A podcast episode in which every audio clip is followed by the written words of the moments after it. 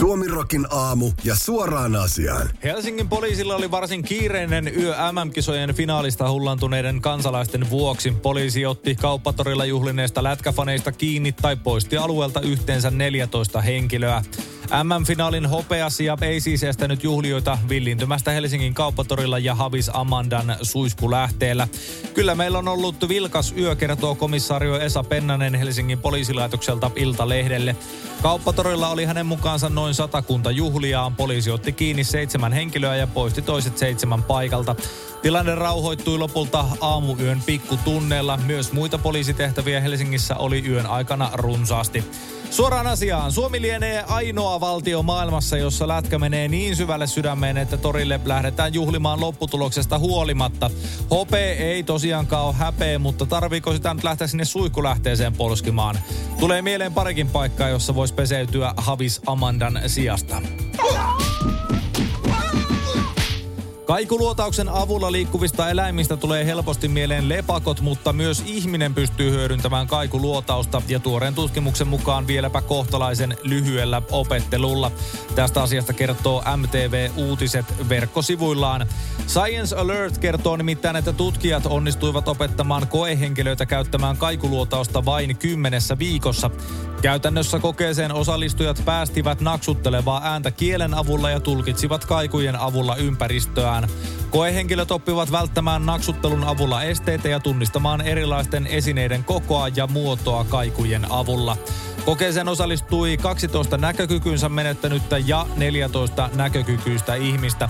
Sinänsä kaikuluotauksen hyödyntäminen ei ole mikään uusi juttu näkövammaisilla. Osa näkövammaisista käyttää kaikuluotausta apunaan koputtamalla esimerkiksi sauvaa tai sormia napsuttelemalla.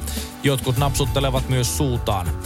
Suoraan asiaan. Tässä tutkimuksessa on selkeästi unohdettu se, että suomalainen parisuhteessa elävä mieshenkilö oppii käyttämään kaikuluotausta hyväkseen jo muutamassa sekunnissa. Silloin kun konkoillaan pikkutunneella pimeään kotiin, niin se on kuin ninja liikkuisi sokkona hälytin tehtaan läpi. Ulkomainosyhtiö JCDK on päättänyt yhdessä Helsingin kaupungin liikennelaitoksen kanssa poistaa perussuomalaisten asuntojonoja koskevat kuntavaalimainokset, kertoo MTV Uutiset. Yhtiön toimitusjohtaja Klaus Kuhasen mukaan julisteet korvataan muilla puolueen kampanjaan kuuluvilla mainoksilla. Kuhasen mukaan hän ei ole puhunut asiasta puolueen edustajien kanssa. Olemme tehneet päätöksen, että julisteet poistetaan katukuvasta maanantai-iltaan mennessä. Kuhasen mukaan päätöksessä konsultoitiin myöskin mainonnan eettistä neuvostoa. Mainonta ei saa olla harhaanjohtavaa tai eettisesti kyseenalaistettua. Tämän pohjalta päätös on se, että julisteet poistetaan. Perussuomalaisten puolueen puheenjohtaja Jussi halla kommentoi tapausta Twitterissä tekstillä. Elämästä tulee mielenkiintoista, jos mainoslauseiden on oltava kirjaimellisesti totta. Suoraan asiaan, enpä ole ennen nähnyt, että kukaan puolustelee harhaanjohtavaa, suorastaan valheellista ja eettisesti kyseenalaista mainontaa myöntämällä, että se on valetta ja sanomalla, että valehtelu mainonnassa on muuten ihan ok. Lauantaina sunnuntain välisenä yönä ensimmäisen puheensa aikoihin pitänyt Donald Trump aiheutti jälleen keskustelua eikä ainoastaan erikoisen puheensa vuoksi, kertoo Ilta-lehti. Erityisesti katsojien huomion varastivat ex-presidentin puvun housut, joiden rypistynyt etumus sai some-kansan mielikuvituksen laukkaamaan. Osalle rypyt antoivat kuvan siitä, että ex-presidentti olisi laskenut alleen. Toiset puolestaan vitsailivat ensi maanantaina 75-vuotispäivänsä viettävän Trumpin käyttämän vaipan vuotaneen aiheuttaen ikävän näköisen efektin. Toisille järkeenkäyvin selitys puolestaan oli se, että Trump veti housut epähuomiossa jalkaansa väärinpäin. Suoraan asiaan. Siitä tietää, että on päässyt huipulle ja myöskin pysyy siellä, kun ketään ei kiinnosta, että mitä sanot, vaan kaikki kiinnittää huomiota ainoastaan siihen, että sun housut näyttää vähän oudolta. Poliisit lukuisista maista suorittivat maanantai-aamuna Suomen aikaa järjestäytynyttä rikollisuutta vastaan operaation, joka sai alkunsa Australian liittovaltion poliisin AFPn ja Yhdysvaltain liittovaltion poliisin FBIin yhteistyössä kehittämästä sovelluksesta, kertoo Ilta-Sanomat. Poliisit kehittivät Anom-nimisen peitesovelluksen vuonna 2018 seuratakseen järjestäytyneiden rikollisjengien välistä viestinvaihtoa. Sovelluksella oli ABCn mukaan 11 000 käyttäjää ympäri maailman. Puhelimilla, joille sovellus asennettiin, pystyy lähettämään viestejä vain toiseen laitteeseen, jolla oli Anom-sovellus, kertoo AFP. Niillä ei esimerkiksi pystynyt soittamaan tai lähettämään viestejä sähköpostitse. Puhelimia myytiin pimeillä markkinoilla, joten ostajalla piti olla yhteyksiä muihin rikollisiin ostaakseen laitteen. FBIllä ja AFPllä oli suora pääsy heidän kehittämäänsä puhelinsovellukseen. Suoraan asiaan, en näkisi mitenkään mestaririkollisuutena sitä, että kaikista maailman salatuista viestisovelluksista valitaan käyttöön juuri se, jonka on kehittänyt Australian AFP ja Yhdysvaltain FBI. Sama kuin lähtisit kaupunkiin murtokeikalle ja kohteeksi valikoituisi paikallinen poliisilaitos.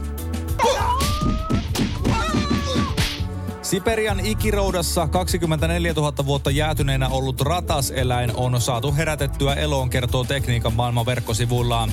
Tutkijat toivovat eliön tutkimusten tuovan lisäymmärrystä ihmisten solujen, kudoksen ja elinten mahdolliseen kryosäilymiseen, eli syväjäädytykseen. Tutkimusartikkeli aiheesta julkaistiin Current Biology tiedelehdessä maanantaina. Mikroskooppisen pienet rataseläimet tunnetaan sinnikkyydestään selvitä niukalla ravinnolla ja hapella niin kuivassa kuin kylmässäkin, mutta vastaavaa tuhansien vuosien jäätymisjaksoa niiden ei ole aiemmin todettu kestäneen. Raporttimme on tähän hetkeen vahvin todiste siitä, että monisoluiset eläimet voivat selvitä kryobioosissa kymmeniä tuhansia vuosia, sanoo venäläisen maaperäkryologian laboratorio Stas Malavin tiedotteessa.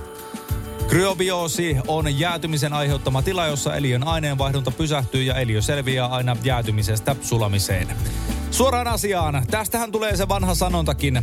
ärsyttää kuin pientä eläintä. Pikkusen ehkä siivottuna kuitenkin. Oot 24 000 vuotta päikkäreillä ja sitten joku urpo tulee herättämään. Ei saakeli sentään.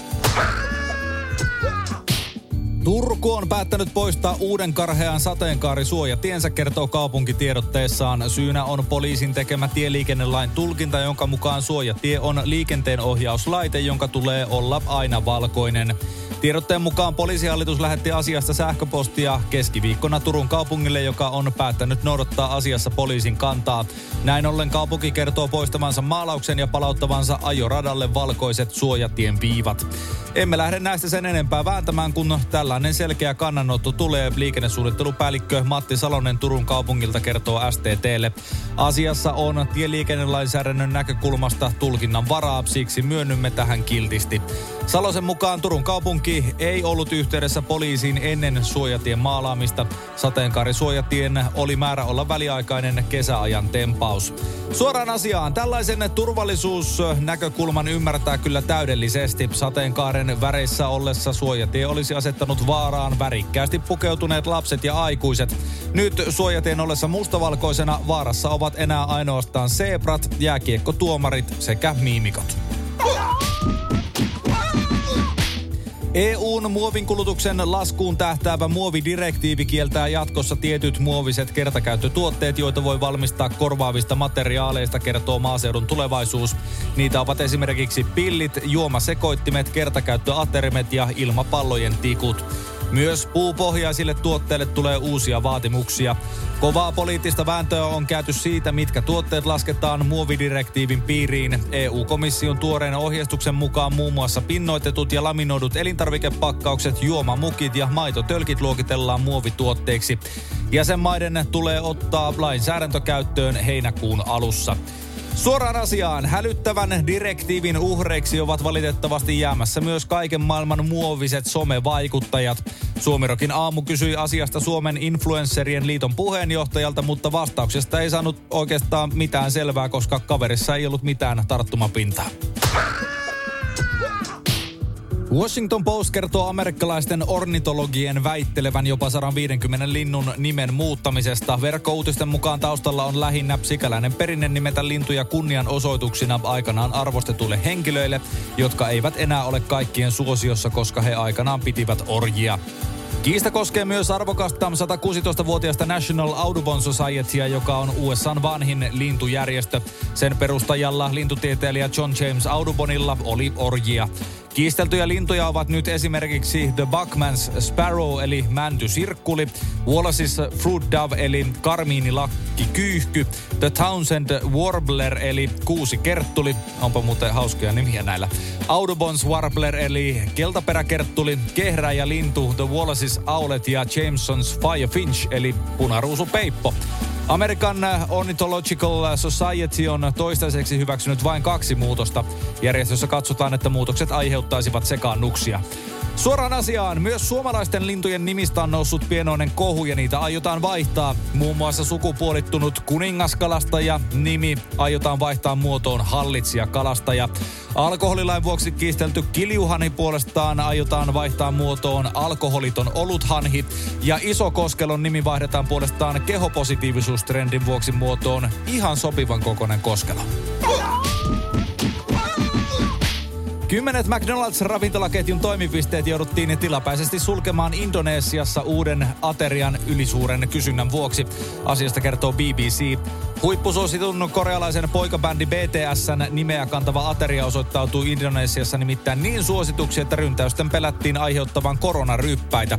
Itse ateria ei ole mitenkään tajunnan räjäyttävä. Kananuketteja, ranskalaisia ja limu. BTSn fanijoukko on kuitenkin poikkeuksellisen laaja ja fanit ovat hyvin lojaaleja ja intohimoisia. Indonesiassa ollaan erityisesti hulluna korealaiseen K-pop-musiikkiin tai K-pop-musiikkiin. Ryntästen vuoksi Jakartassa suljettiin väliaikaisesti kaikkiaan 32 McDonald'sin toimipistettä ja lisäksi lukuisia suljettiin muissa kaupungeissa. Suoraan asiaan nugetteja ja ranskalaisia.